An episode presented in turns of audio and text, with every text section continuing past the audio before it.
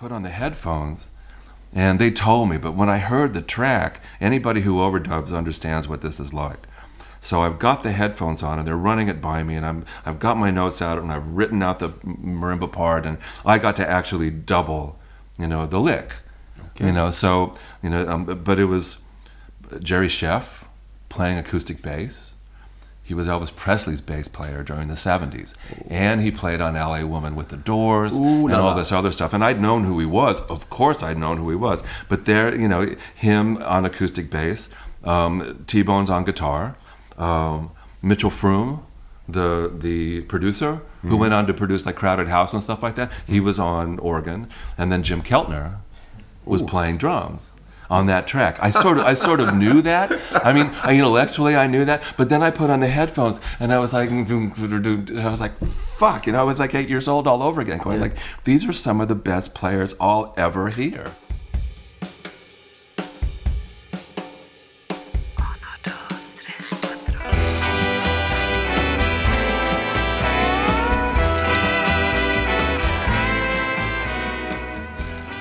Welcome, Michael Blair. Thank you very much. yeah, this is what we're gonna do. I'm gonna ask a few uh, quick questions, and then okay. we're gonna do your story. Okay. And uh, when we have talked about everything that we would like to talk about, then we just uh, say thank you and goodbye. Okay. If that's cool with you. Absolutely. Yeah. So how's things? Boy, at this moment in second month of 2016, pretty interesting. Yeah. Uh, there are new projects going on with. Um, I've been doing a lot of city branding mm. work with uh, Stockholm's um, Handelskammer, yeah. the uh, Chamber of Commerce. Maria Rankka and I are buddies now, or I'm her buddy. Yeah. She's rich and powerful, and, and I'm just a rock drummer. but I, have I've had a creative um, outreach uh, program with Handelskammer and bringing people like Adam Tensta and and um, creative designer leaders and gaming bosses and that sort of thing to the Stockholm Chamber, so more business people talk to each other about business in Stockholm, which includes, of course, the entertainment branch. No. That's another issue, and that's another podcast probably about the politics yeah. of yeah. how the arts work and how people actually look at music and and it's not just ABBA and all that other stuff. Although I've had good conversations with Bjorn Ulvaeus about yeah. all this as well. So so I'm I'm becoming even more entrenched in in the in the Swedish society and the history. I've lived here a long time now, yeah, of course, but I'm doing a lot more business, creative sector business work. Great stuff. Yeah. So, what would you say is your profession now? Boy, connector, yeah. collaborator, yeah. networker, yeah. Uh, barnmorska. Barnmorska. Ja. Yeah. And Matchmaker, barnmorska, that, ja. Yeah. Oh. But you're also a musician and a producer. Oh, absolutely. Yeah.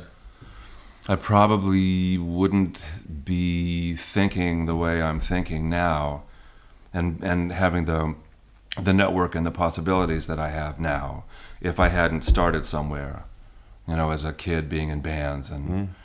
and then um, going to different music universities and ending up in New York City and and then becoming a you know professional musician because mm. then that gave me the opportunity to meet so many people mm. from all over the place and, and living in New York for so long you know that I got to see how the rest of the world worked yeah long before I even met my lovely Swedish wife and yeah. had any idea that I would ever move here or, or any of that stuff I was still very curious and, and yeah. traveling quite a bit good stuff so what is your place of birth uh, San Diego California oh a long dude. time ago. Well, I was a good bodyboarder Ooh. and body surfer. Yeah. My friends in junior high and high school, a lot of them were great surfers. And of course, the skateboard scene really started in Southern California in my generation, which mm. was like early 60s. Mm. And and the same thing for um, for music and and, and the surfer scene, absolutely. And the surfing music, the Beach mm. Boys. Yeah. I mean, if you want to look at you know, sort of what that was. Not everybody was actually from Southern California, and not everybody was a surfer. I mean, don't forget that mm-hmm. Dennis Wilson was the only one in the Beach Boys that surfed. Yeah, okay. Brian Wilson never got anywhere near the sand. Yeah. Basically, except when he went crazy and and then had a sandbox in his own studio at his home. But but Dennis was the one that was really the surfer. Yeah. But it was it was a huge.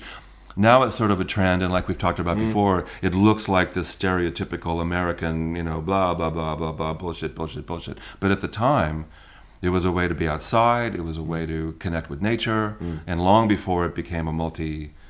Uh, gazillion dollar industry, skateboarding mm. and extreme sports now, as they call it. It was what you did when you went outside because you could go outside. Yeah. And have fun. Oh, absolutely. So, what's your uh, first music memory?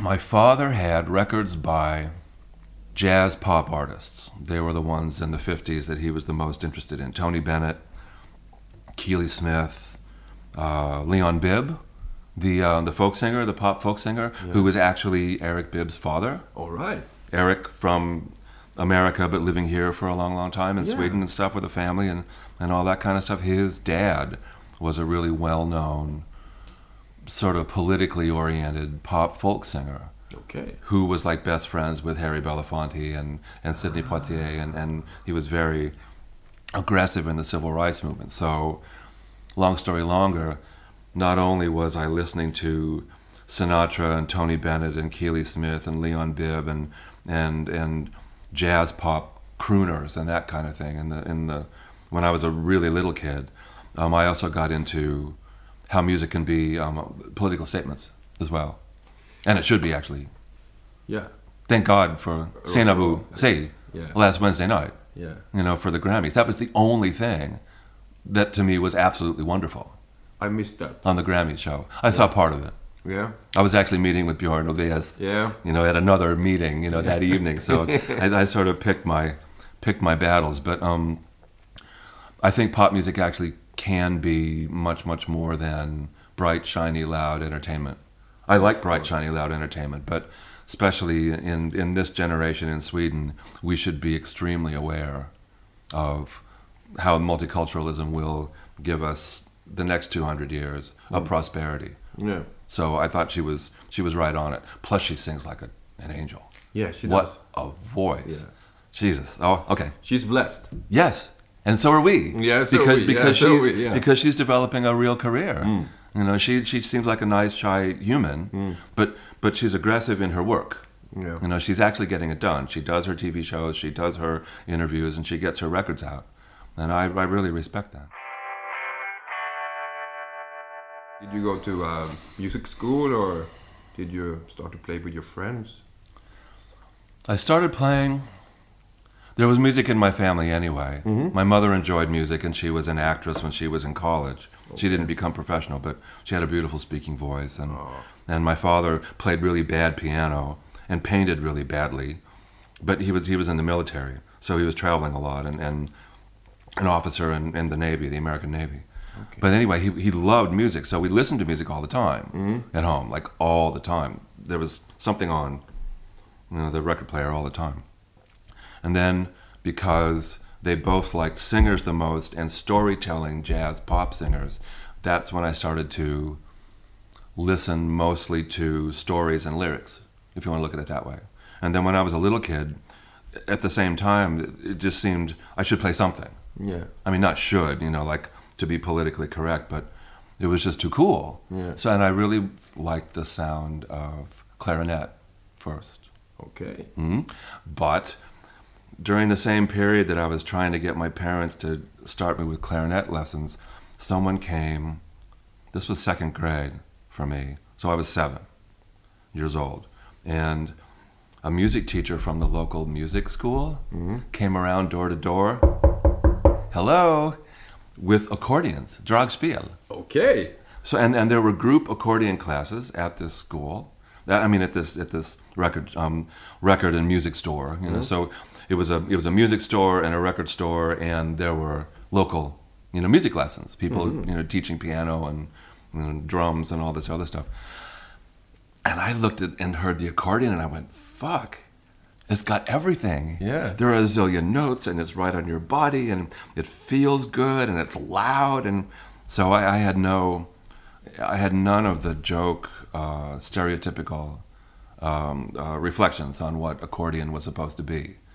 I mean, for me, it was it was New Orleans music and and polka, but like good polka. I mean, a mm. middle European, like cool mm. dancing music. Mm. It wasn't a joke to me. So I started with accordion.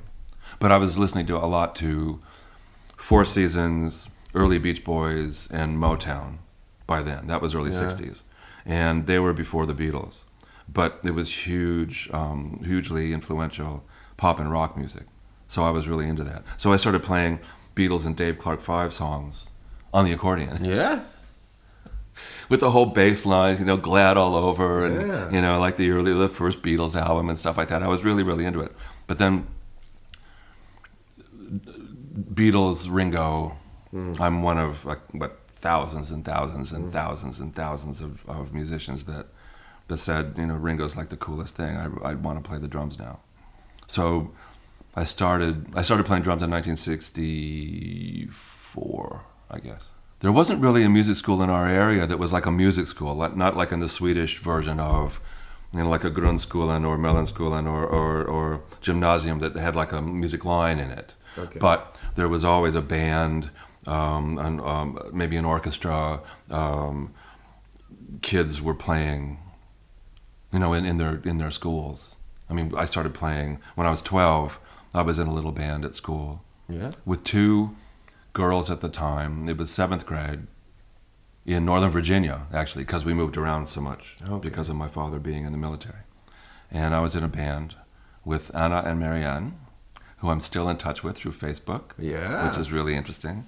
And one of them still actually um, a musician in, in Virginia. But anyway, we would play at school.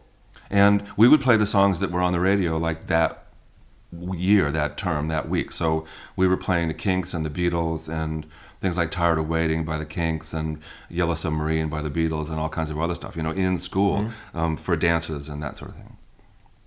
So I just kept on doing that. I didn't do that forever, and I didn't actually think that I was going to be a professional at that point. I had no idea that I was going to be a professional musician. So what actually made you to be that? To Well, the short answer is that I got a really bad shoulder injury. Now we can go to the first semester, my first term in college. I was going to read psychology to be a psychotherapist, but the college that I went to had it was very very small and it was an alternative early 70s um, alternative education like experimental psychology school which was new for the united states and so i, I got in there and I, that's what i was going to do and then playing football with friends one morning i got my right shoulder just like exploded. I got hit so hard.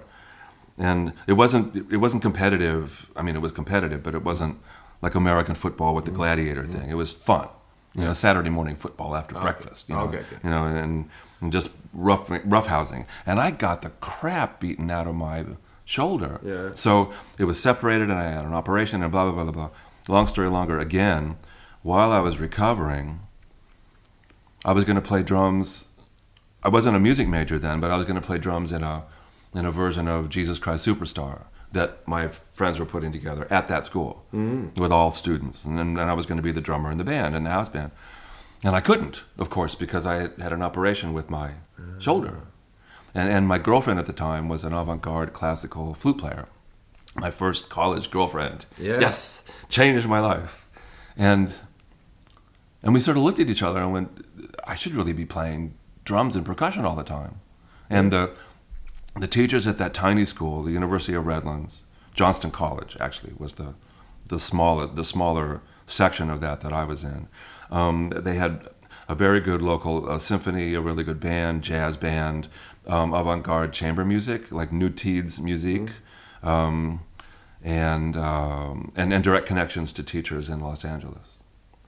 So I changed my line, my major in English, mm. from psychology to music within those first couple of months of being in college. And then I never looked back. I, I just went directly into multi percussion classical lessons with all of the teachers and then joining all of the performance ensembles. Okay. And then I then I did that for as my I got my undergraduate bachelor's degree in percussion performance. And then I was going to two different universities, one gigantic and one small but connected because of my um, degree program. So what happened? Were like finished? Did you move someplace to be a musician? What happened? Um, my percussion teacher at the University of Illinois in Champaign, sort of cut to that. There's a lot in between the story, but part of my undergraduate work was there. It was, it still is a really well-known multi-percussion world music um, school, university, Okay. gigantic. You know, there were like 20 percussion majors when I was there, 10 for performance and 10 for uh, teaching, getting an education degree. So we could do very large pieces. We could do big ensemble avant-garde pieces. Our teachers were well, were well known in the New Teeds music world, in all over the world. So so there were pieces that were written for students like us as well. So it was really intense and super competitive, but in a really great way. And when I was working on my graduate degree, what we call a mm. master's degree, the mm. second degree, mm. um, my teacher there knew that I was like the Ringo world music, Japanese, Thailand, Balinese rock guy, you know, who could the clank crunch sort of. I, I was already doing that, Yeah, but a lot of us were already doing that. I mean, the, there was a huge there was a huge change in the way percussion was looked upon in uh, bands in the 70s during that period because of uh, Weather Report, uh, Mahavishnu Orchestra, and, and a lot of the what were called fusion bands, the really great fusion bands. Then world music and percussion uh, became something different in rock and, and pop and jazz. So I was in that generation of going like, whoa, I want to do that. So my percussion teacher Tom Siwe at the University of Illinois recommended me to an artist called Paul Winter, who was and is um, a world music new age uh, saxophone player and band leader. Okay. And he he started bands in the late '60s. So I got I got recommended for an audition, and I got the gig. So he with Paul was based. Paul and his band was based in um, a farm on in Connecticut, Okay. and half the band sort of lived around there, and half the band came from New York City. So, and my girlfriend at the time had gotten her dance degree in modern dance, and she wanted to move to New York, and I got the gig that was based partly in New York. So we moved. Summer of '77, we moved to New York City, and then I joined. I, would, I joined the Paul Winter band, uh, the Paul Winter Consort, it's called, Mhm. and um, went on the road. For I was long? 22. Yeah. Mm. And then you did that for a few years. I was in I was in that band for a year. Yeah. It wasn't a lot of money, but the it was like an entry level gig. You know, like hello to the entertainment branch. You know, you know, like you know, shitty hotels and not great money, but but everybody in that band was really looked upon as a as a as a well as a well respected musician. Even though I was the kid, I was 22 when I went on on the road, and we played colleges all over the United States. So I, by the time I was 23, I think I played concerts in almost every single state, which is a lot. It's like 48 states, and it's it's like as It's a big, big as Europe. area to cover. Oh, absolutely. Oh, yeah. So there were tours every once in a while. He he traveled all the time, and um, one of the things in North America that we can't do here in Sweden is travel all over the university system. So if you get in with university booking agents, Yeah. and you've got a band that people really like, Yeah. you can work forever Oh, on, okay. on a certain level. Yeah, yeah, yeah. You know, you can go to the University of Texas and then go to North Texas State and then go to the University of Oklahoma and then go to the University of Kansas and then, you know what I mean, and then Yeah, end up in Chicago or you know, and just keep doing the circuit of um, student booked, Yeah. you know, um, uh, concerts. You can do that in Sweden, but it will be a really short tour. it's like three places to Yeah, go. precis. Like Right. Göteborg, Go to- Stockholm, and, and Yeah, right. Yeah, maybe Piteå, but but Yeah. everybody, right? Everybody in Piteå is actually is in the music department. Yeah. So so there's no there's no right. There aren't any customers. and if you go to Lund, everybody's in the music department, so there are no customers. There are no fans. That's one of the things in the '90s that I thought was so sweet and so scary, and actually bad about about the scene here in the mm. '90s. Everybody had a band, mm. but nobody had any money. That's the story. So, but but what I what I mean is, if if you've got a great band in Boston, Yeah. in the United States, Yeah. you can have a fan base where you can make a living hmm. staying in Boston, because there are four or five major universities, and there are millions of people in that area who want to be entertained, who want to go to a club, who want to have a great night out with a band and dinner. You know, we can't do that here. No. You know, so you, you can have a you can have a band in Boston say that no one else knows about in the United States and make a good living and you buy your van and you put a mortgage on your house and you have a rehearsal space and buy instruments because you can actually you know in that area you can be successful. But we don't have any cities here where you can actually make a living by staying home It's impossible for in that way. Yeah, maybe a few Swedish artists can do that, but But not so many. few. Not many. Maybe 10, 20, Oh, but not like uh, like middle-sized bands. That's like in between. They can Right. do, They have to travel to Germany or uh, ja. England or Ja. yeah. So that's what you have to do if you're a touring musician Ja, in Sweden. You have to go. right. You have to leave. Yeah, ja, ja, ja. For work, and then you can come home and It's a great place to come home to. yeah, yeah, and God. live and stay here. But uh, Yeah, yeah. but if you want to make the money, Ja, I think you have to leave. ja, If you're not like a dansband or something, ja, precis. maybe they can make a living. I don't know. I haven't been in. I think that's mostly true. I remember meeting Bert Karlsson in the 90s and, Yeah. and seeing how Mariann Records was put together and, and admiring that he, not agreeing at all with the sort of Donald Trump isms, you know, mm. of, of his politics, at mm. least in public. But in private and as a business person, I really admired him because he figured out a way to do that kind of business inside the country, mm. in Swedish. So I thought that was really exceptional. That was really unusual. So in that way, I thought he would, he was pretty interesting. Yeah, I think that Vikingarna sold like 11 million. Isn't it true? Yeah, 11 million. That's a lot That's for a lot. anything about Yeah, yeah, anybody. I mean, that's gigantic. Yeah. Oh yeah. 11 million. Oh, thank you very much. But I understand what you mean, though. I mean, when I first started meeting um, heavy metal bands, you know, and, and meeting people, you know, that were playing in Meshuggah, and it, it dawned on me exactly what you said. Exactly what you said. They were never home. No. I mean, home meaning whatever city they lived in, Yeah. you know, like Meshuggah, Numio, Yeah. or or Tiamat, or or uh, anybody. The money was in Germany or Japan or or or Poland, or it's the same in America in a way. If if one's a middle level band, you need to tour unless unless you have a place like Boston or Chicago or something like that where you maybe have a residency or you're you are one of the coolest bands in town. You know, like mm-hmm. a like bands that would have played the bars, you know, in late '70s New York, say, who had a few records out, or you know, like Willie DeVille, or you know, in my generation, you know, who were a little known around the United States and in the world, but really could play at really good clubs in New York mm. City all the time, like mm. jazz musicians, and mm. two, you know, you could stay home. But it's always a balance. Yeah. I mean, who wants to stay home all the time? Yeah, I wasn't raised true. that way, so no, I've, I've always got you know like a Yeah. resväska in Yeah. my mind, you know, Yeah. right at the door, ready to go. That's when you feel the best when you're in taxi or airplane with your suitcase going somewhere. Yeah, for you and me, that Yeah. means that means we're working. Yeah, Yeah. life's good. I know. I completely agree. Yeah.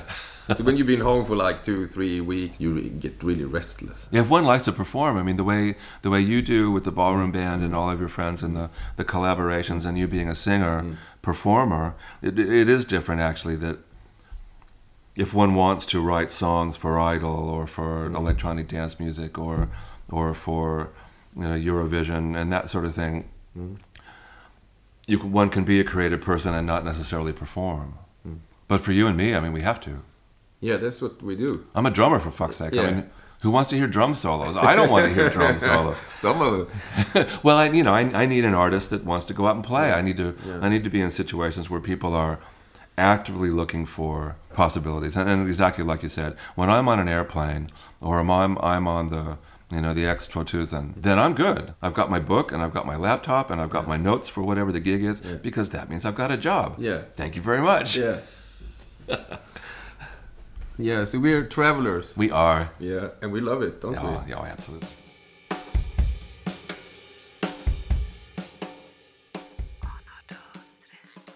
Can you name uh, a few drummers that you uh, been inspired by? um, Earl Palmer, who was originally from New Orleans and did a lot of New Orleans sessions and then ended up being in Los Angeles. He did a lot of the Fats Domino stuff. And then he ended up moving to Los Angeles and being on a lot of. I can't list the records right now. I've read through it as a drum nerd. I've read through a lot of the stuff, um, but but him, um, Hal Blaine, the uh, session drummer uh, from Los Angeles as well, who actually started out as a teenager playing in a strip club, which I think every drummer in the world should start out as a teenager playing in a strip club, because then yeah, you if you can focus there, then you can focus. And it's true. And, and, and, and you're working with dancers and you're Yeah. working with a group of people and, you know, you're seeing how an audience, um, it seems sort of silly and sort of like stupid to say that, but I've been working in strip clubs and with belly dancers. Okay. You know, as a, as a percussionist, like as a okay. dumbek player. Yeah, of course. You know, and, and that sort of thing in, in school and just for fun and Mm-hmm. for my life. And you focus on what's working in the room, not just jag kan spela bra and jag tycker om musik. It's like, no, no, no, no. You know what it's like. Yeah. Is the artist, is it working in the room? You know, not that you turn up louder and play more notes. It's like, is this working? Yeah. Are people enjoying themselves? Yeah. So anyway, Hal Blaine was big for me that way. Um, Hal Blaine, everything from um, My Boots Were Made for Walking to My Way to um, uh, Good Vibrations. That's Hal Blaine. So yes, What a range. we're not we're not Hal Blaine. He's Hal Blaine. Um, other other Los Angeles session players at the time: uh, Jim Gordon, uh, Jim Keltner, who ended up being a good friend and colleague. I got to play with Jim a lot in the '80s and '90s. Um, let's see, Keltner was with with Dylan, with uh, George Harrison. He was George Harrison's favorite drummer. He's Ry Cooder's favorite drummer. I mean, Jim's like in his mid 70s now, but but he's still got the most beautiful hands and the cymbal control. He was Jeff Porcaro's favorite drummer. Uh, Porcaro is my age. Peter Erskine, my generation. Um, Kenny Buttrey from Nashville. He, he he did a lot of Nashville sessions, but he's also because of that, he was on uh, Neil Young's Harvest Okay. record. That's big. And the thing, the thing for me with Kenny, it is, it's gigantic.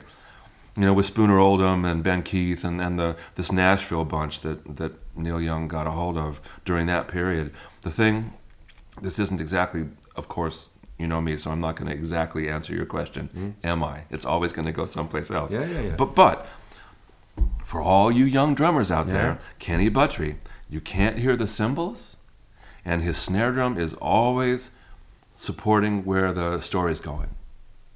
Guess who works all the time? People who get the fuck out of the way. Yeah, yeah, yeah, yeah.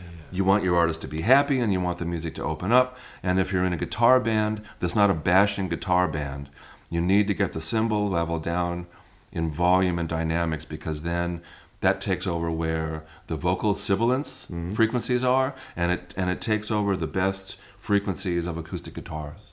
Okay. So the drums the cymbals need to come down. Steve Gadd Steve Gadd, yeah. Partially because he's got that control.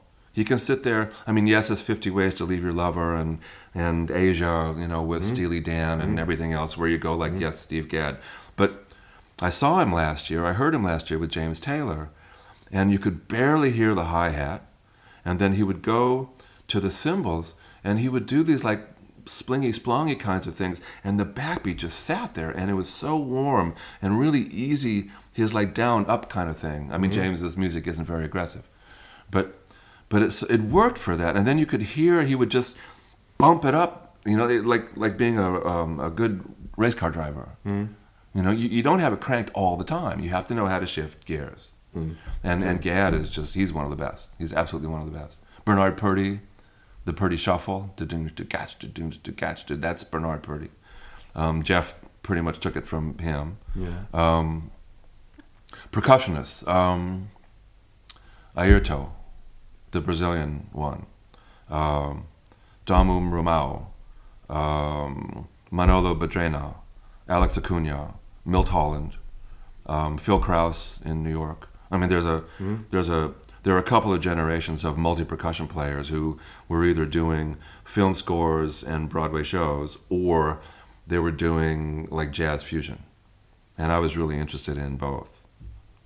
So I, that's another reason why half of my body is a drummer and half of my body is a like a multi percussion player. That's I layer stuff that way in my thinking, and if I'm lucky, and an artist ac- asks me to do both, then I can I can build that, you know, in the Yeah. studio. Sort of uh, same as Mats Persson. Yeah, yeah, yeah. I think he's influenced by a lot of the same stuff.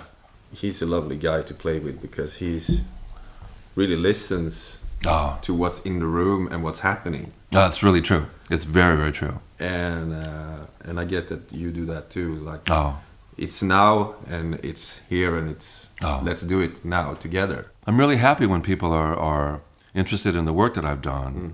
But when I come into a, a studio or, or, a, or a rehearsal situation, like you were saying that Mats Mm. does, I'm, I'm there to serve. Yeah. You know, if someone likes me already, that's why they called me. So I don't need to prove to anybody why they called me. You know, if you understand what I mean, like in Yeah. my own ego. Yeah. I've got an ego as big as a house, but but the reason why it works is is that it it'll sound like what it needs to sound like for that particular artist. Yeah. I don't need to take over. I usually get fired when I try to take over. So that Yeah. doesn't work. We're hired hands. We are. Yeah. Oh, but but but again, I don't feel like I'm a slave, and I don't feel like I'm subservient.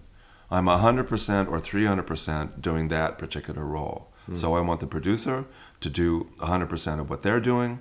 I want the artist to do hundred percent of what they're doing, so I can do hundred percent what I'm doing. Hmm. But what I'm doing is exactly like you said. My job is to serve hmm. the music and have an artist and a producer feel so happy about their song because they need to go on. They need to go to the next song. They need to go to the next gig. They need to go to the next, you know, writing session or whatever it is. So I want I want other people to feel happier about what they're creating because I can show them how great it is. Mm. And then of course people like me better because they feel better about their own work. Yeah. So it's a it's a loop of of acknowledgement Yeah. if you want to look at it that way. And keep it positive, right? Yes. So when they look back, you will smile back at them. Okay, this is going great, or Oh. whatever you're doing. Oh, absolutely. Yeah. Or, or if things aren't positive, figure out why. You know, be- because it's not my job to make to make friends. Okay. You know, it's it's my it's my opportunity mm-hmm. to make friends. Mm-hmm.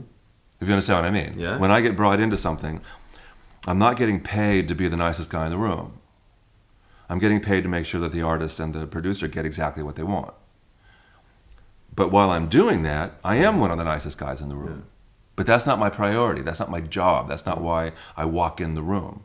You know, so if there's a if there's a fight in the band, I need to figure out sort of like how I can help make that work. Or if I think the artist and the producer are really not being clear, mm. I need to speak up mm. and go, you know, guys, men, women, mm. whoever it is, we need to figure this out. You know, so instead of what I mean is by pointing out that a conflict exists doesn't mean that I'm not nice. Okay. It actually means that I'm more polite because I'm trying to serve the work. Yeah. I need to, we need to get this finished now. Yeah. Guys, women, Yeah. make up your mind. Being nice is overrated. Yeah. Okay. It's not my job. It, it helps move things forward. Yeah. But it shouldn't be the first thing that I think of when I walk in. Okay. What is the best uh, gig that you have ever done? Boy, the most important gig for my breaking through Yeah. as a percussionist and a musician would be getting hired to join Tom Waits' band and make Rain Dogs. Tell us the story. How did you get that gig? Well, okay. I'd already been in New York for about seven years. Um, I played in a lot of different kinds of bands fusion bands, punk bands, Greenwich Village folk rock bands, Okay. with a lot of different kinds of artists. So it was the same thing, sort of, as being in school when I was in school, because I was I was in all kinds of different bands and in avant-garde ensembles and doing performance art on the street and working with filmmakers and working with modern ah. dance. Anyway, nobody I knew that was interesting was a rock musician to play rock to play more rock. Nobody I knew mm-hmm. was like that. You know, so all the the, the downtown noise musicians, you know, like the the um, John Zorn and um, the, the Lounge Lizards and Laurie Anderson getting started and Brian Eno working with David Byrne, you know, and, and Yoko Ono and stuff like that. That was all around our area, you know, in our minds. And the the Ramones had already broken through, Blondie had broken through, Talking Heads had broken through, and they were all pretty interesting sounding groups. You know, so for me as a as a young player, and also being in the Winter Consort. I ended. I met. I met all the guys that were in the Steve Reich ensemble. I knew the people that were playing with Philip Glass, the composer. Mm-hmm. So I was around a lot of those people anyway. Because I had been heard by a lot of people like that, people knew who I was. I mean, I wasn't in a big band and I wasn't like a big session player and, and, and respected in that place way. But, but like you were just describing, I, I had already had a reputation for listening Yeah. well, Yeah. learning quickly, and also being pretty um, um, ambitious Yeah. in the sounds. You know, because in the late '70s, I was already doing. You know, I already had like pieces of furniture and and and broken cymbals and trash cans and you know and all all this stuff that was in my drum kit anyway. You know, from the '70s because of playing in all of these fusion bands and stuff. We mm-hmm. just did that all the time anyway. So when Joni Mitchell and Paul Simon and Peter Gabriel started having that in those bands, it was of course we were all doing that. You know, for us Yeah. you know, in, in that age group. So, Waits, the U Technica, the engineer Yeah. who had gotten the gig, it was on Island Records. People sort of knew that Tom and his wife were in town. I mean, he was already famous by then. Not as big as he got sort of after that, but he was Tom Waits already, and he already made like Yeah. five or six albums and was hugely influential. And in New York, so you know, word sort of gets around, like, ooh, this record's happening, and blah blah blah blah.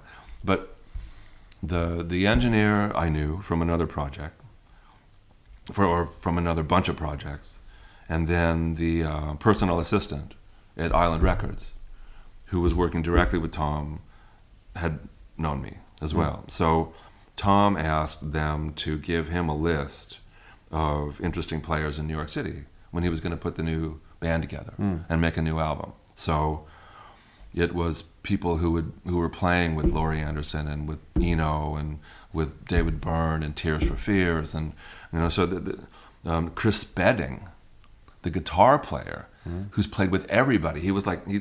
You know, he, he did the demos for the Sex Pistols, you know, in the Oh, okay. 70s. You know, one of the most important rock guitarists in Britain ever. He was living in New York then. He was on the list. The guys from the Lounge Lizards was on, were on the list, including Marc Ribot, the guitarist, who I ended up playing a lot with. And so, so there was this list of people. Tony Garnier, actually, who's been Bob Dylan's bass player since the late 80s, he was on that list. This was like 19, this was spring of 85, I guess.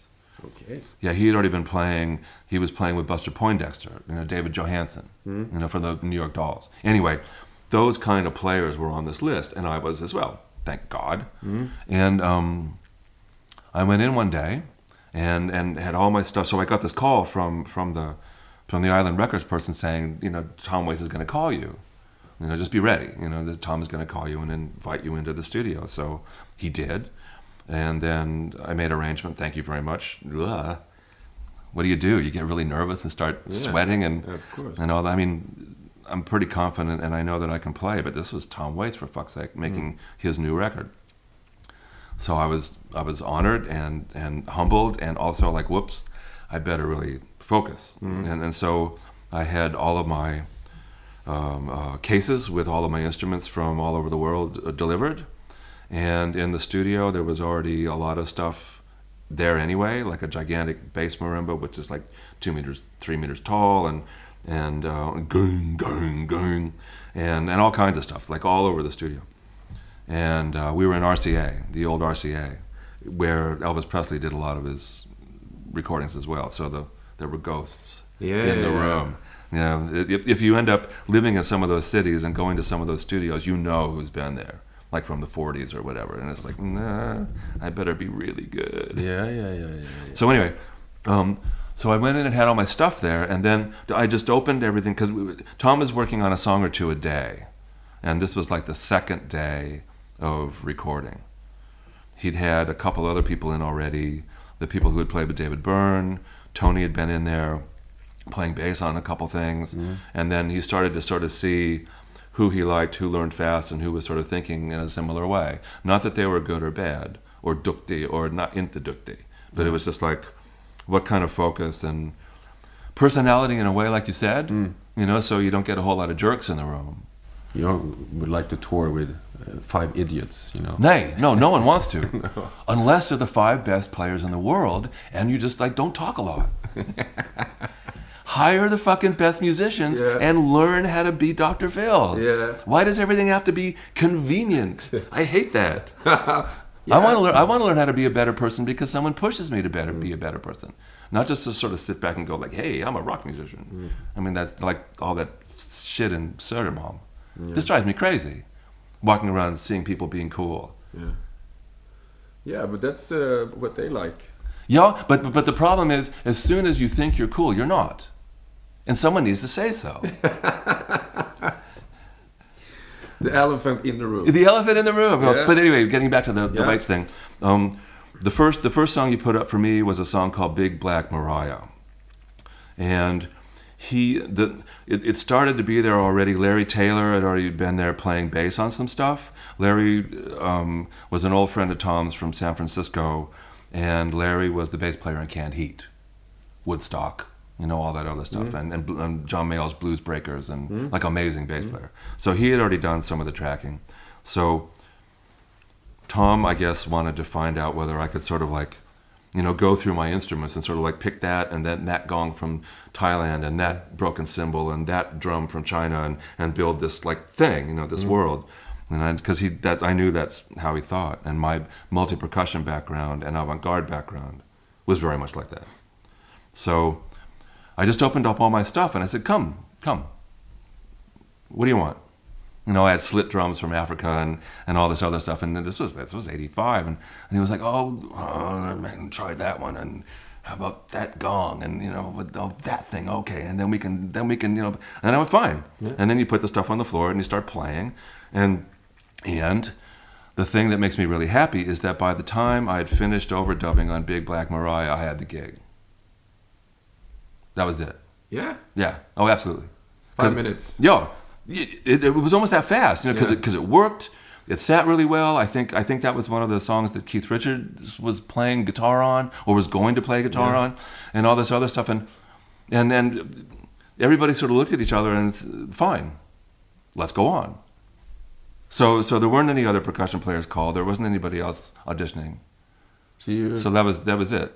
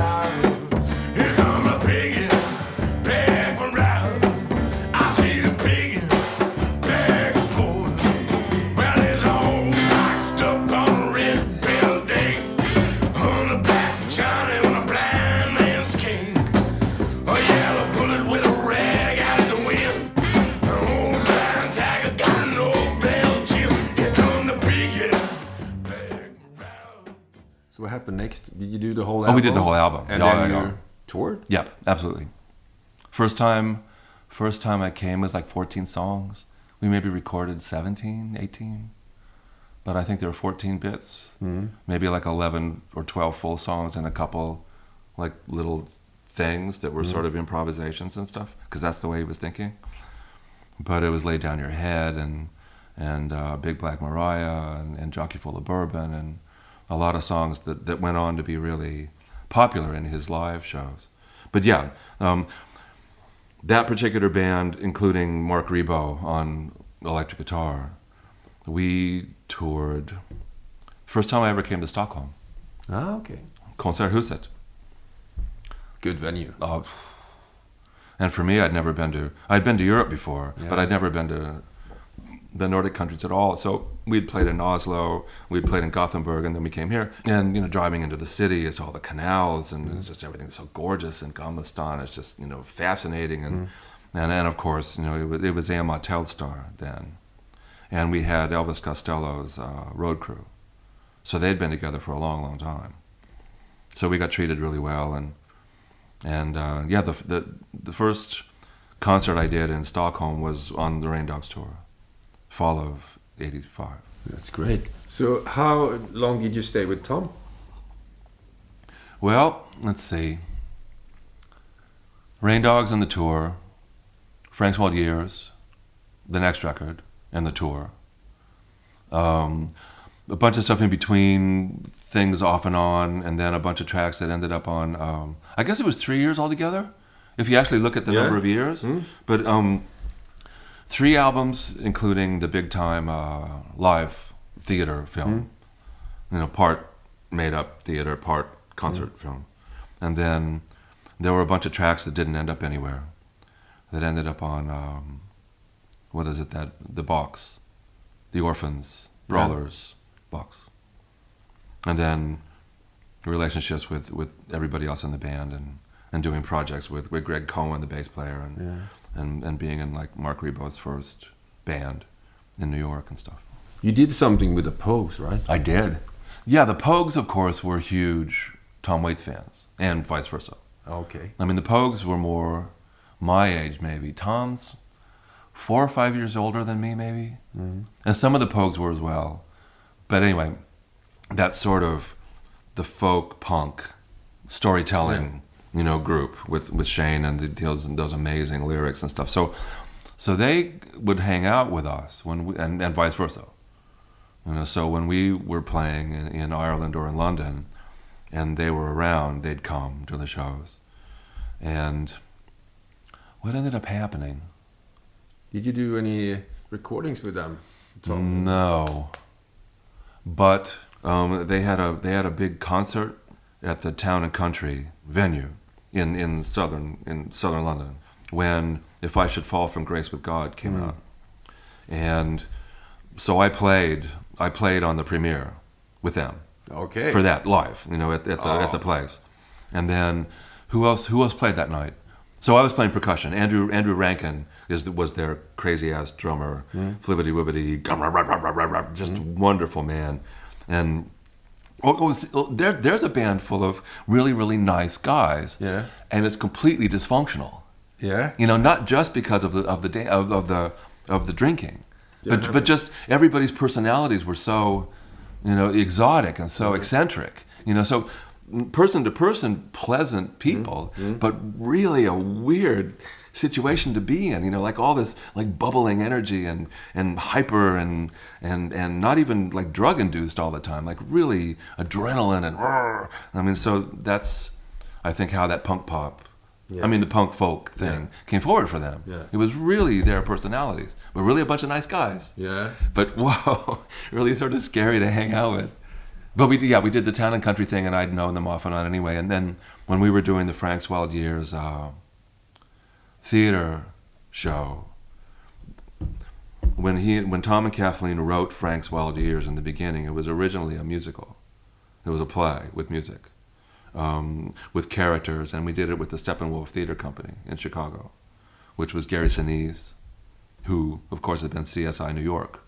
You know that actor, you know, was and has been with the Steppenwolf Theater Company. John Malkovich.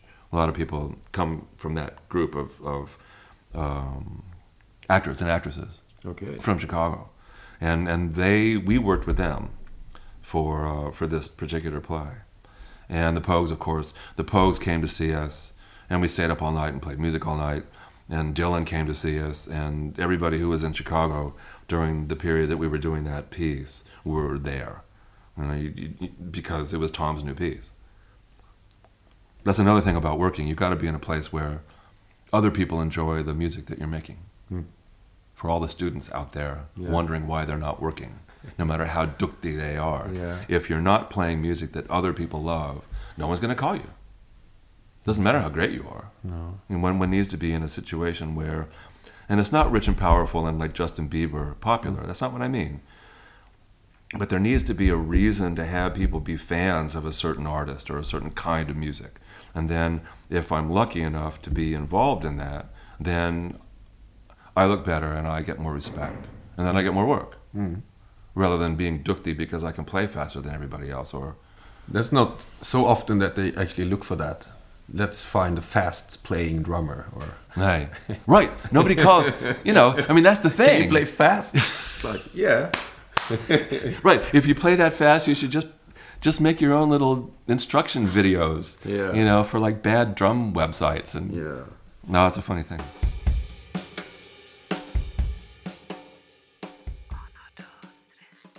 So please uh, tell us the story about when you uh, start to play with Elvis Costello. Yes. Um, as is most of this particular part of the story, he was a big fan of Tom Waits. They had known each other before. They respected each other's music. Elvis had come to uh, concerts, you know, during the the Rain Dogs period. So he had met Marc Ribot, the guitarist. He met me. Um, he was working on a record at the time called King of America, the, the album that was going to be called King of America. And he was using American musicians for the first time. He'd never really done that before. So there was a, a gig in Los Angeles, I think, and he and T Bone Burnett, the producer, mm-hmm. his old friend, and who was producing that record. They made a million records together, but that was one of the first big ones. Mm-hmm. And then they came to a concert and said, "Can you come to the, you know, we want you to play marimba on a on a song the next day. You know, can you come to the studio?" And we were still going to be in town, you know, with Tom. You know, so I went into the studio and and we set up for. Um, it was a song called um, the Old Animal song. Don't let me be misunderstood. So um, you know, doon doo doo doo doo doo doo doon doon doon doon. Absolutely, it's that one. And um, and the track was was all finished, but they wanted me to put noise and marimba on it. You know, which was great actually. So you know, there was a marimba there, and you know, blah blah blah blah. And I put the headphones on, and the scary thing for me as a as a music fan, even though I was thirty something by then, I guess, mm-hmm. you know that I I'd met Elvis before. I certainly knew who T Bone was, so that wasn't the scary part. But I put on the headphones, and they told me. But when I heard the track, anybody who overdubs understands what this is like. So I've got the headphones on, and they're running it by me, and I'm I've got my notes out, and I've written out the marimba part, and I got to actually double, you know, the lick. You know, so you know, um, but it was Jerry Scheff playing acoustic bass. He was Elvis Presley's bass player during the 70s. And he played on LA Woman with the Doors Ooh, and all this other stuff. And I'd known who he was. Of course, I'd known who he was. But there, you know, him on acoustic bass, um, T Bone's on guitar, um, Mitchell Froom, the the producer, who went on to produce like Crowded House and stuff like that, he was on organ. And then Jim Keltner was playing drums on that track. I sort of I sort of knew that. I mean, I, intellectually I knew that, but then I put on the headphones and I was like I was like fuck, you know, I was like 8 years old all over again going like these are some of the best players I'll ever hear and they're right in, In my same room, headphones. yeah? No, no, in the, in the headphones. Yeah, yeah, it yeah. wasn't live. I was doing a, mm-hmm. but you know what I mean. You know, so Yeah, yeah. I w- didn't have to be so embarrassed, like to actually meet them all at once. Baby,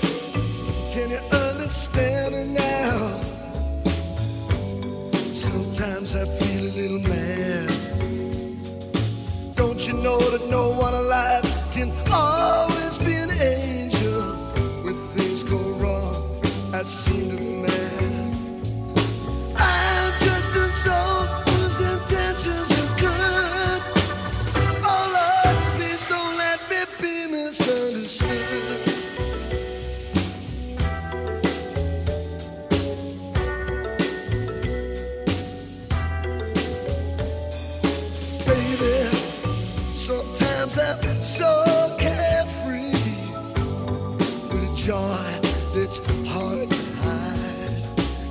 times it seems that all I have to do is worry. And then I know you're bound to see my other side. I'm just a soul whose intentions are good. Oh Lord, please don't let me be misunderstood. because then I, the other part of the story is that worked out really, really well. And then when Elvis and T Bone put the first version of Elvis Costello's uh, Confederates band together, which was all Americans, um, it was it was Keltner and me, and Mitchell Froom or Benmont Tench from Tom Petty's band on keyboards, and then Jerry Scheff playing bass, and James Burton playing guitar. Oh my God. James Burton Elvis. is- Elvis, Elvis yeah. Presley, Emmylou Harris, everything Yeah, else. yeah. So that was the band. That was that was um, Elvis's first uh, American live band. So not bad. I'll take that. Thank you very much. What a We had, we had a big tour, you know, all over the states and stuff like that. Yeah, yeah. And live recording and and then through that, actually, to sort of follow this logic, I would I then would get recommended to work on T-Bone Burnett projects or you know play in a rhythm section with Jim with Jim Keltner or be in you know projects where Jerry Scheff is playing bass and you know with different producers in Los Angeles or New York because I was entering that particular family of Yeah. players.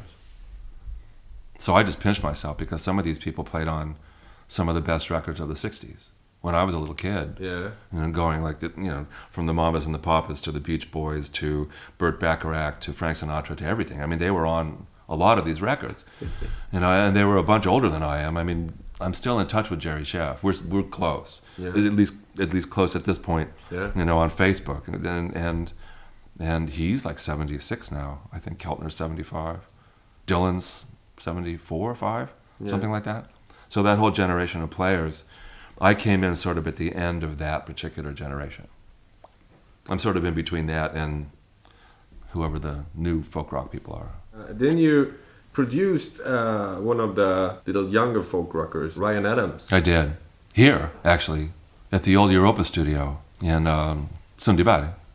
How did that happen? Um, I really liked Ryan. I thought the Heartbreaker record was beautiful. Friends of Friends, you know, from the Bloodshot record label from Chicago. I already knew some of those people anyway. And, and so I was at the South by Southwest conference in Austin, Texas, many years ago. And um, I asked the woman, Nan Warshaw, who's the boss of Bloodshot Records. Ryan was at another showcase, and I was in there as well, and with the Bloodshot people. And I went, Nan, introduce me, please, to Ryan now. And she did. Know, so she just went right over and Ryan, this is Michael. Michael, this is Ryan. And then he looked at me for a second, and then he started asking me a couple of questions, and he goes, You played the drums on the Replacements All Shook Down record, didn't you?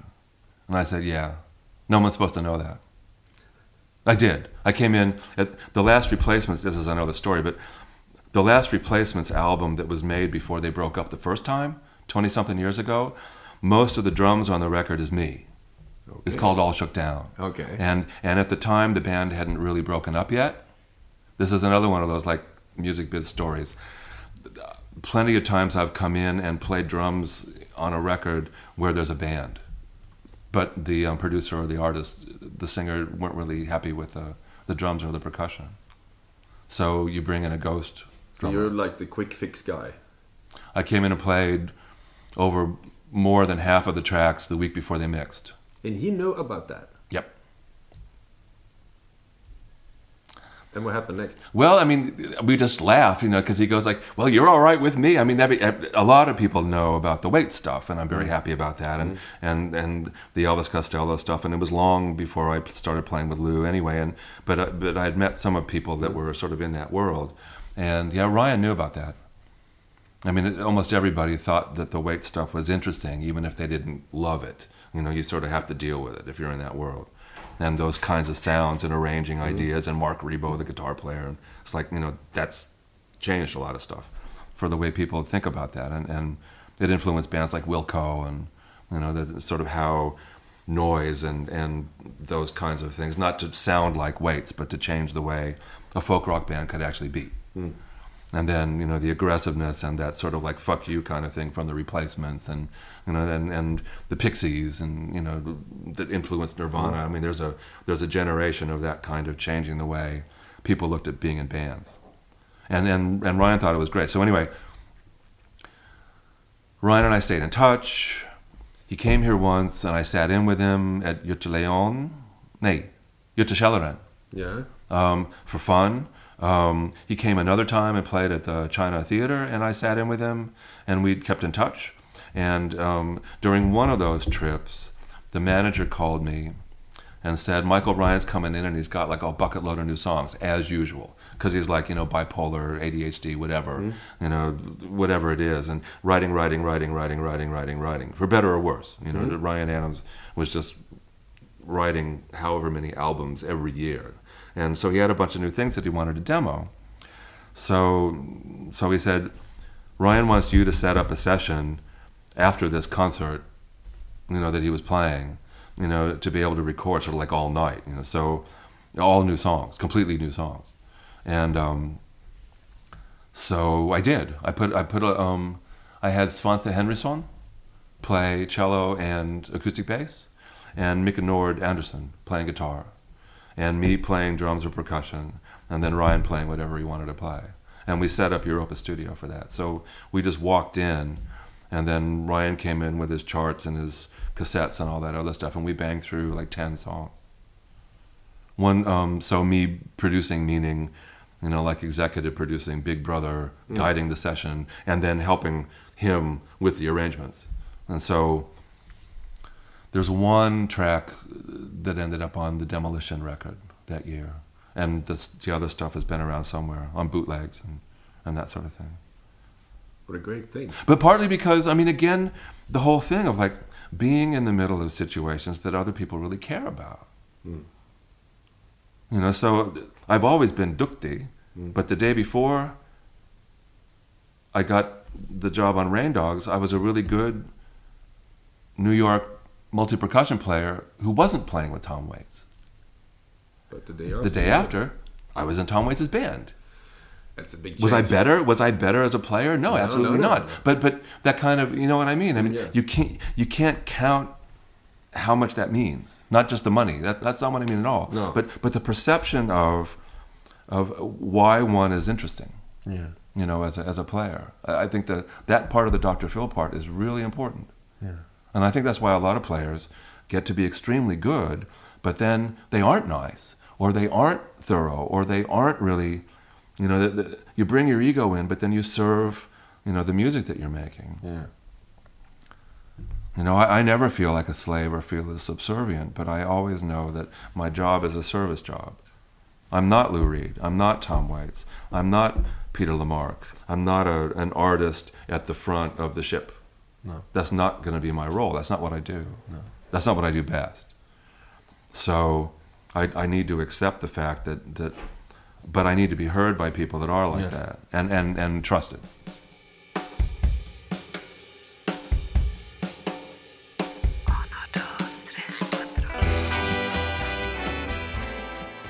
And then you ended up playing with Lou Reed. I did. Uh, how come? Um, I called him. You called it. I did. Okay, good one.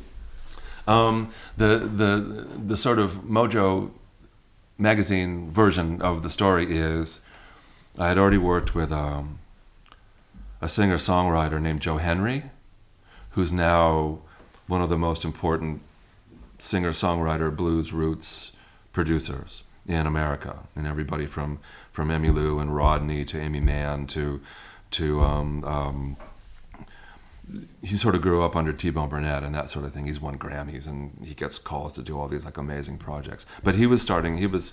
I had played on his third solo album. Mm-hmm. Anyway, his wife is Melanie Ciccone. Ciccone, Madonna's sister. Okay. So, and Melanie was working for Opal Records then, which was Brian Eno's sub label with Daniel Lanois to Sire Records, which was connected to Warner Brothers Records, if that makes sense. So it was a sub label to a sub label, but it was directly connected to the people that were working with Lou. I didn't like the drummer on Lou's last tour that I heard. Way too many cymbals. Ah, too fucking loud all the time. Hi hats everywhere, and just like screaming, like really good guy. He used to play with John Cale. I, I admired him as a player, but I was thinking in Lou's band that didn't really work for me, even though rich and famous and great mm. reviews. I was like, ah. so on my bucket list, of course, being in New York was I would love to play with Lou someday. Hmm? You know, from the Velvet Underground to you know the Bowie stuff to to just the way he looked at telling stories about being in New York City. That's really interesting to me. So as a player, I was thinking, I really want to be around him. That's a pretty interesting thing to do psychologically hmm. as well. So I asked Melanie. I knew he didn't audition. I'd done a little homework, mm. and I knew he never auditioned. It was all recommendations on how he got new people. So I asked Melanie, Joe Henry's wife, who was working with Brian Eno. I asked I asked Melanie. I go, Mel, can you get Lou's phone number, you know, and ask him if I can call him? And she she said yes, and then she did, you know, and then then you know Lou's Lou's expecting a call from you. You know, I got the message and got the information about it. So I called him, and there was this sort of like, uh, you know, on the other side. Not an asshole at all, but it was like, wow, you know, he, he no one ever calls me, and you know, he, he was he was like that in a way. I mean, he knew it was I was going to do it, and he'd heard of me because I'd worked with Allen Ginsberg, the beat poet too, and Yeah, and a lot of people had heard about the Waits stuff, and and but there wasn't really a lot that connected directly to Lou. So he asked me to send him a bunch of stuff to listen to. Like now, we would send a Spotify list. You know, then I sent him an actual cassette with a whole bunch of shit on it. And um, this will actually make sense in a moment because he listened to all this stuff, and even the Ginsberg things where I was like composing music and sort of being interesting New York guy. And, you know, he, he was like, Michael, this doesn't really sound like the kind of drumming that I want in this band. You know, so sorry. You know, thanks anyway. You know, you're brave of you to call. Really pleasant phone calls and messages and stuff, no problem. And I, but I was like, oh fuck. He said no. Damn. What do I have to do? You know, I've played with Tom. I'm in Elvis's band. Mm. You know, it's like I've done Suzanne Vega. You know, I've I've done you know all this other stuff and Ginsberg and you know I know people that he knows. But he said no anyway, and I was like, fuck. What do I what do I have to do? So what ended up happening was, which which will sort of tie this together, I promise. So I'm in the studio doing the uh, replacements album then, mm-hmm. and re- replacing The most of Chris. most yeah. I was a, I was a replacement replacement. but we couldn't tell anybody. I mean, John Cale was on the record. Mm-hmm. You know, there were a lot of other people that were credited for being like on the album, but mm-hmm. but Warner Brothers didn't want to actually say what everybody played because then they'd find out that it wasn't really like the four guys doing everything. I mean, Paul Westerberg played a lot of the guitars and the bass and all kinds of stuff. But Scotty Litt was uh, producing. Scott Litt from REM Okay. at that point.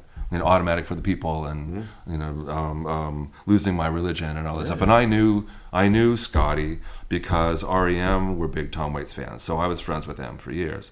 And and so Scotty called me and said, Paul Paul wants to finish this record, but he needs to replace all the drums, and you can't tell anybody. Can you come in next week? So I mean, that's what I was saying. So I did, and then it was on Sire Records, part of Warner Brothers, which was the same record label as Lou. Lou, of course, knew Scotty Litt through REM because they were all friends. And, and then Lou found out that I was doing the drumming on this, this new record. So Lou asked Scotty, Can I come to the studio and hear Michael's tracks? I had no idea. So Lou, Lou came, I've been told, he told me, you know, that, that, that he listened to the whole. I sounded more like Charlie Watts. You know, it was more like Rolling Stonesy mm-hmm. kinds of stuff. Hardly any cymbals, not a lot of bish, bish, bish, bish, bish, not flippity woobity, flippity woobity. You know, it was like ding, ding, gak, ding, ding, gak, you know, like for hours, sort of, you know, mm-hmm. to make the replacements record hold together. Mm-hmm.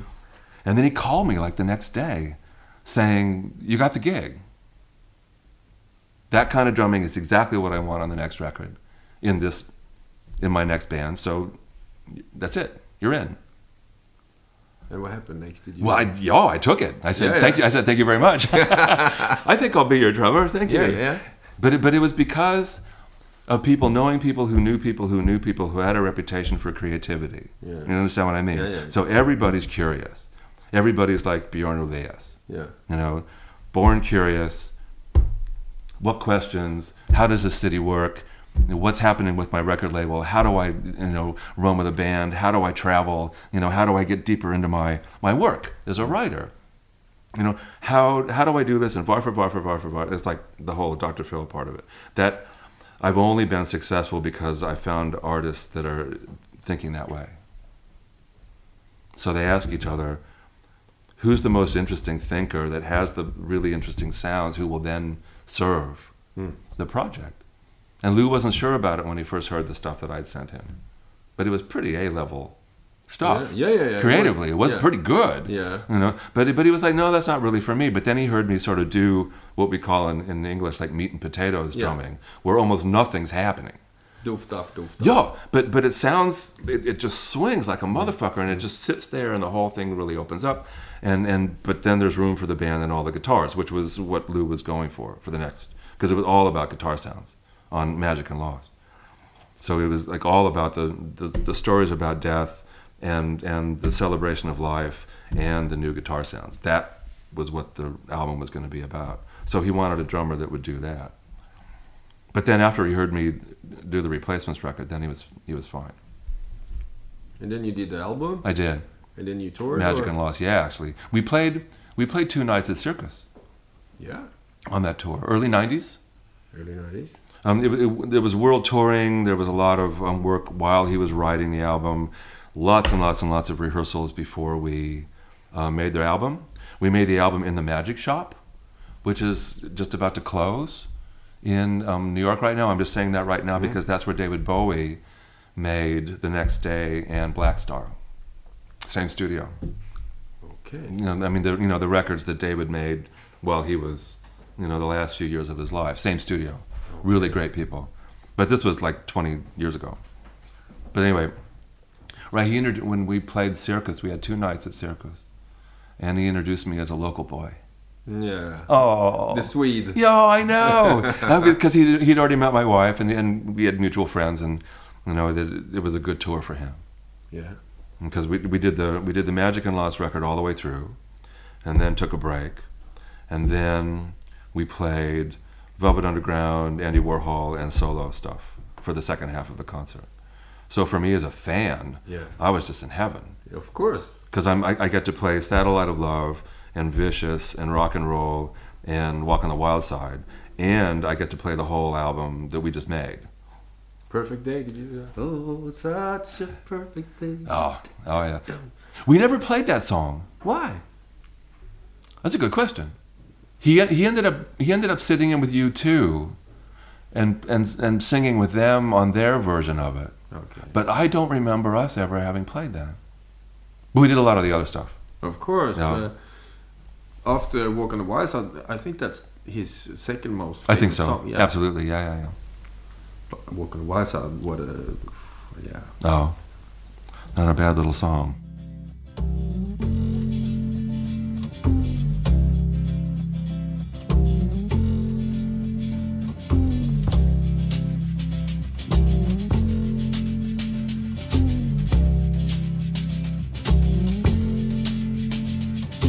Holly came from Miami, FLA.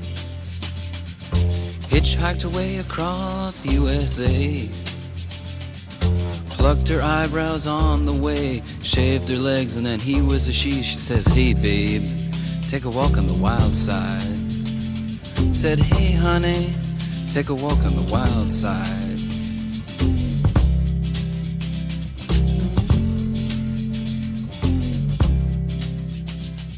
Have to ask you about. You were sitting in with T Bone Burnett when uh, he was producing the Counting Crows album back in the 90s.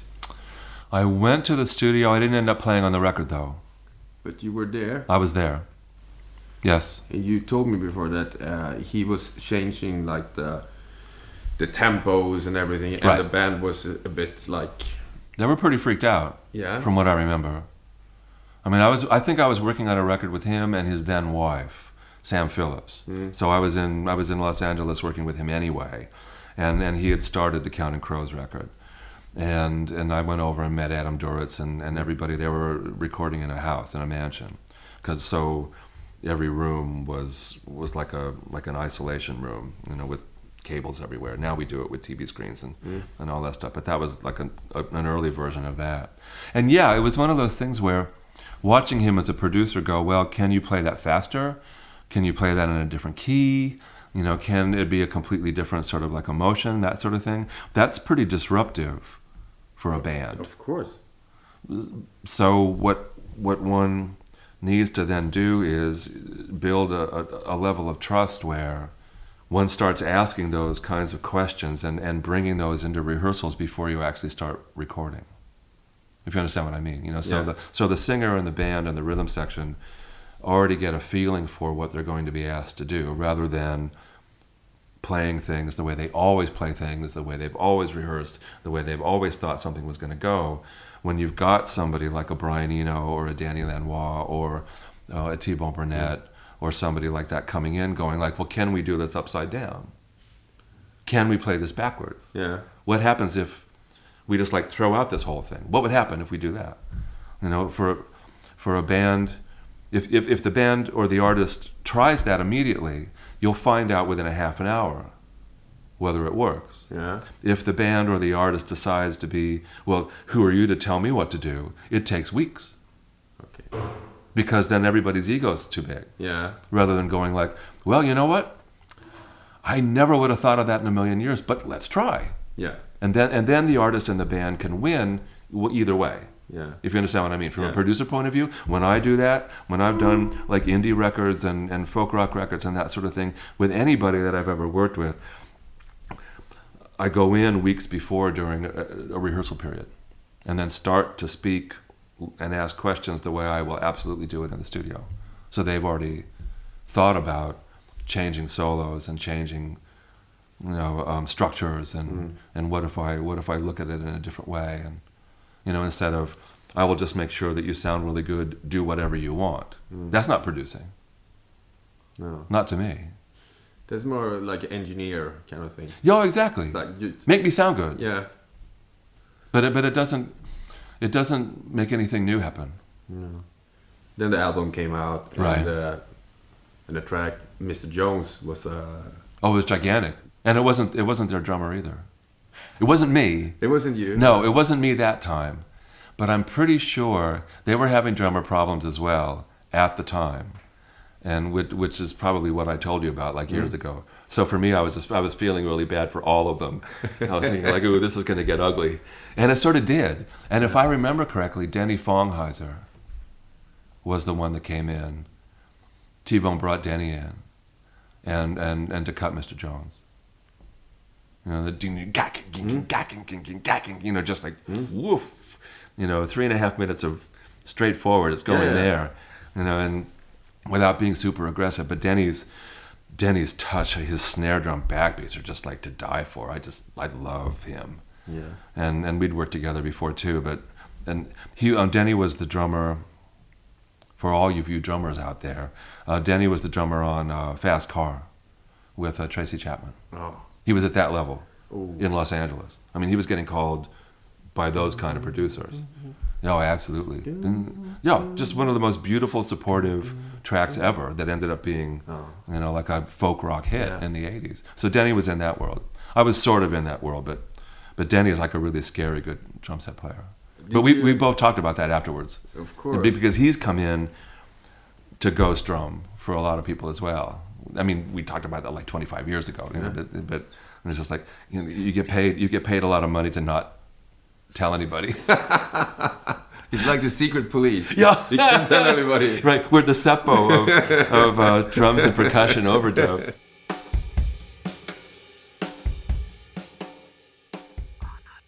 Did you uh, saw the um, the new uh, thing with T Bone when he did uh, uh, All right, the new basement tapes. yeah the new basement? Yeah, it was beautiful. Absolutely beautiful. What a session! Oh. But that, but that's that's how T-Bone sort of grew up, and and my Morning Jacket and Mumford and Sons and Elvis Costello. I mean, that they make records like that still. You know, so that's a tradition. I guess I guess Mumford and Jim James and that gang are thirty somethings. Um, Elvis and I are the same age Yeah, and uh, Jay Bellerose, who was the main drummer percussionist on that, had, had um, T Bones used him quite a lot. yeah. Uh, Jay was also the drummer on um, Raising Sand Okay, with uh, Robert Plant and um, Alison Krauss. great. And he's, I mean, Jay is just like, like the guy. I mean, he's he's our generation's Jim Keltner, you know, in Los Angeles, absolutely. And then I think the Mumford and Sons drummer did some of the stuff, or whatever it was. I don't remember now. But yeah, it was beautiful. I think it was the singer that played the drums. Oh, could be. Yeah, Oh, Mr. Mumford himself. Right, he did some of the stuff, Yeah, absolutely. yeah, yeah. But that was the thing. It it was almost like, I mean, if one wants to make one of those horrible American music stereotypical generalizations, it was like what the band used to do. Yeah, If you look at it that way, where where Le- Levon Helm could play the drums and sing lead and play mandolin, and then Richard Manuel, the the keyboard player, the piano player, could then play drums and also sing lead, and uh, uh, Rick Danko, the bass player, Yeah. could also sing lead and play drums and play mandolin. You know, it was just like so which you know which one, but you got to be that good. You got to be not technically dukty, but you have to really understand how to build arrangements, which all of those people could. That and Rhiannon- you know, they have th- three singers as world class. That happens like once. Danko, Levon. and, and Richard. Richard, man. yeah. So so you get a you get a feeling like that. I think it was on purpose, of course, Yeah. because the the first basement tapes was Yeah. the band, you know, with he with was so gentle. T-Bone was so gentle and stuff. oh, absolutely. Because I uh, thought of him as you know, like uh, this is what we have to do. Listen to me now. I'm T-Bone Burnett. Nothing like that. Oh, you don't have to say that. That's what everybody else thinks. Yeah. That's why people don't like Americans. People don't don't understand us. All, all over the world, anybody who actually gets something. I mean, unless you're Donald Yeah. Trump. Yeah. I mean, this is little my rucksack full of shit. But mm. but it's that kind of thing where, how can you be aggressive without being an asshole? And it's like, well, everybody I know is aggressive without being an asshole. You understand what I mean? Mm-hmm. You know, having conflict and being aggressive and getting the work done in the way that you need to get the work done to respect the music is a mm. job. It's not a bunch of people sitting around talking about how cool music is and having a beer and enjoying them being players. You've got a deadline, it's time and money, and the singers have to focus. The singers have to tell the story. And what T-Bone does, which I've seen him do, mm-hmm. and what he's done for me, when I've when I've been a percussionist or drummer in his projects, is that he'll go, Michael, we've got three hours. Here are the songs. This is what I need from you. Here's the world. Here's the frame. Hmm? You know, so so in that way, it's aggressive. Yeah. You know, going, Michael, this is why I hired you. This hmm? is what I want you to do, and we've got this amount of time to do it because I have to go on this afternoon. You know, we're not going to wait to sort of see how fun this day will be. We already know you're a nice guy. We already know that you can do all this stuff. Hmm. So I'm going to hit the red button, and you're going to play now. You know, so so in that way, it's aggressive. But creatively, there isn't that sort of do what I tell you. It's it's try what I ask you, Yeah. but try now. Yeah. Okay. You see, you understand what I mean? Yeah, yeah, yeah. It's a completely different way of being aggressive. And that's the same thing with me when I come in and when I produce people. I never say you have to end up doing what I'm telling you to do now. But as a teacher or as a as a dad or as a player or as a producer, it's like this is this is an interesting game that we're going to play for the next half hour. We're going to do this to find out what's going to happen to the music. If you want to do this project, you have to do that Yeah. because that's what we're doing today Okay. but the result of it and where the creativity goes and what the end result may be, Yeah. we don't know. But it's like it's like Brian Eno with David Bowie, you know, with the um, the oblique strategies cards. You know, the band would be stuck and not really sure what to do with an arrangement, or Bo- Bowie would be in the middle of writing his lyrics, and then Eno would go to his box of cards and pick one out, and then.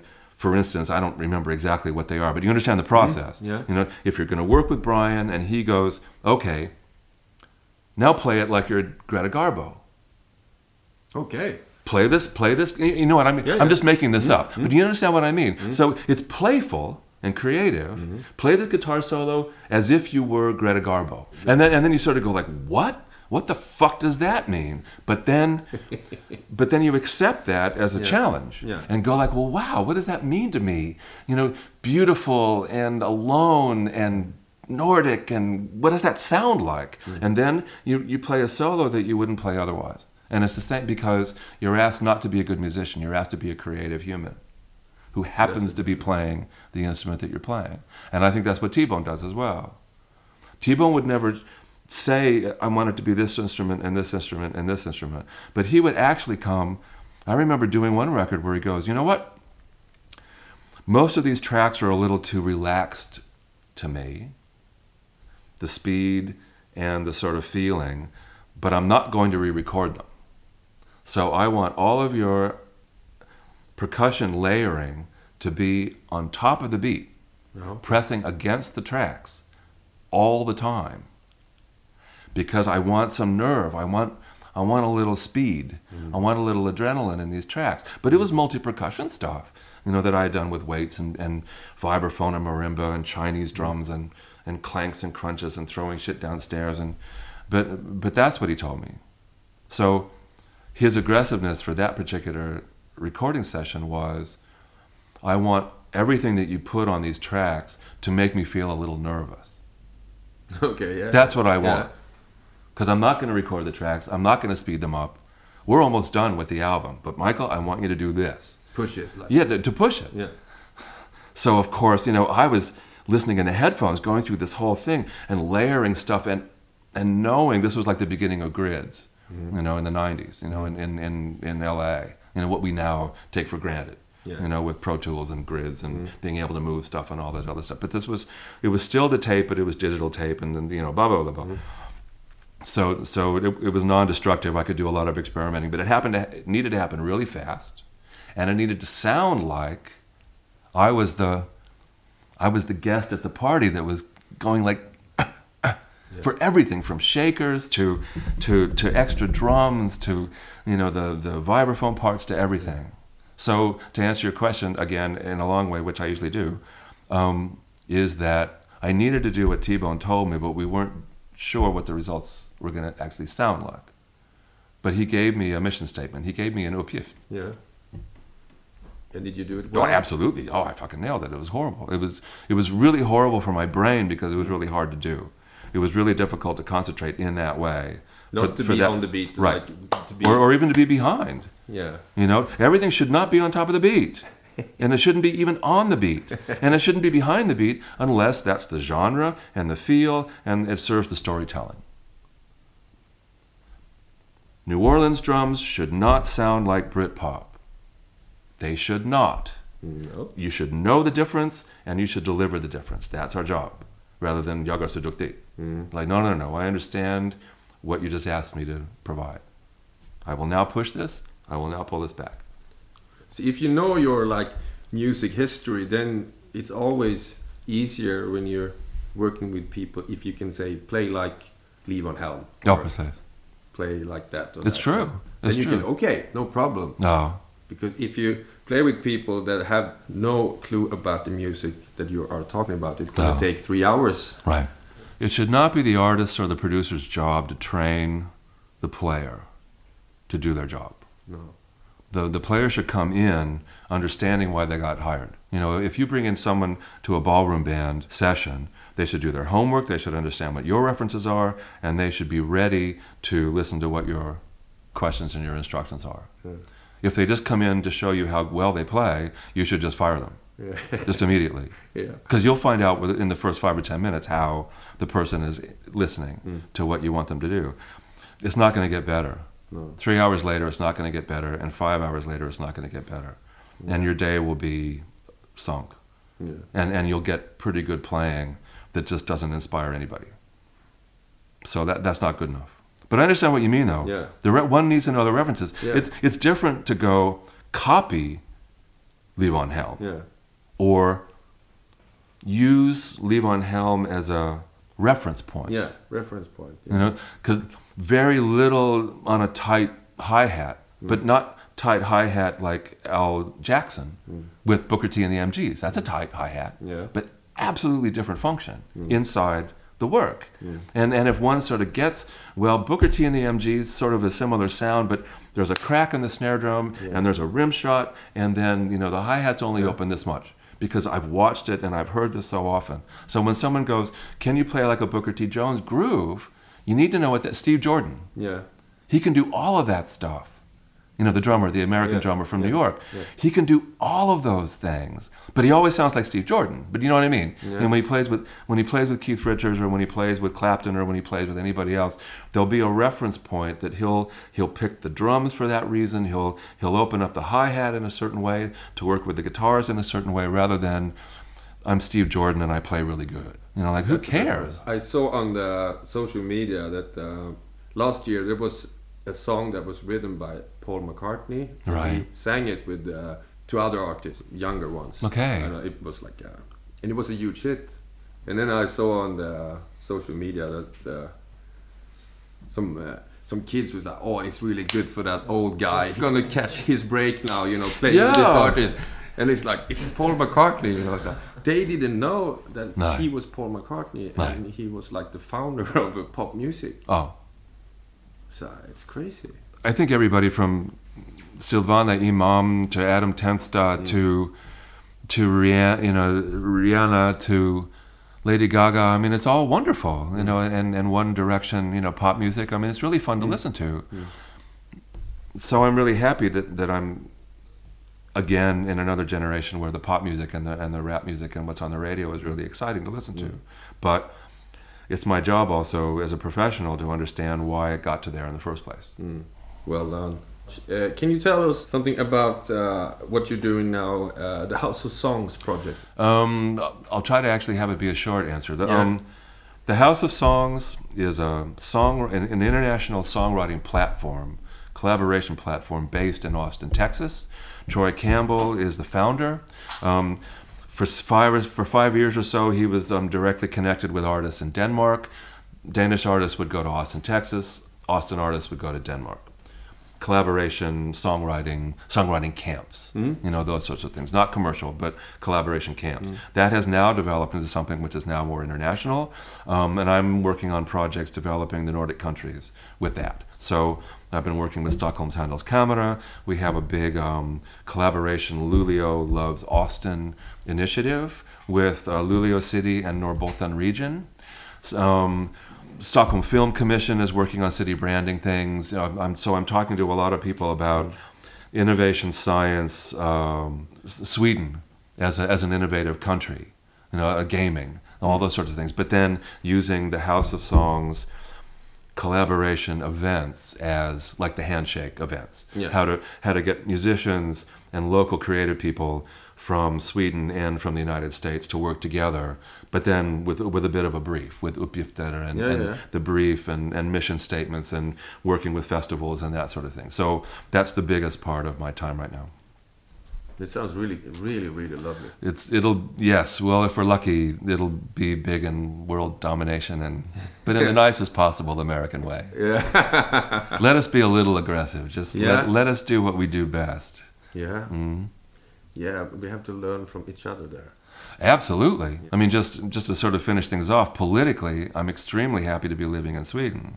I mean, from my sort of like lefty socialist democrat, like left side of the of the fence in, in the United States, raising my daughter here, being able to live here it is is a huge uh, it's a huge opportunity, and I feel then I have a responsibility as an invandrare to find these ways where different cultures work together. I mean, of course, it suits me because I'm not from here, even though I've lived here for a long time now. So I sort of get I've got resources and and, and and perspectives from both sides.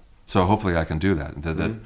what's the most interesting and the most productive and the most sort of energetic and generous about coming from North America can be offered here. Mm. And then the other way around, what what's interesting about technology and communications and the new world, the 21st century, you know, a lot of it's coming mm-hmm. sustainability and environment, a lot of it's coming from Sweden. So I think it's a really amazing combination of things. Hmm. So I respect both sides a lot. Final words before we uh, wrap it up. No. Thank you so much, Michael Blair. Thank you. Thank you too. so much. Thanks. You did a great job. Oh, well, thank you. We're not dead yet.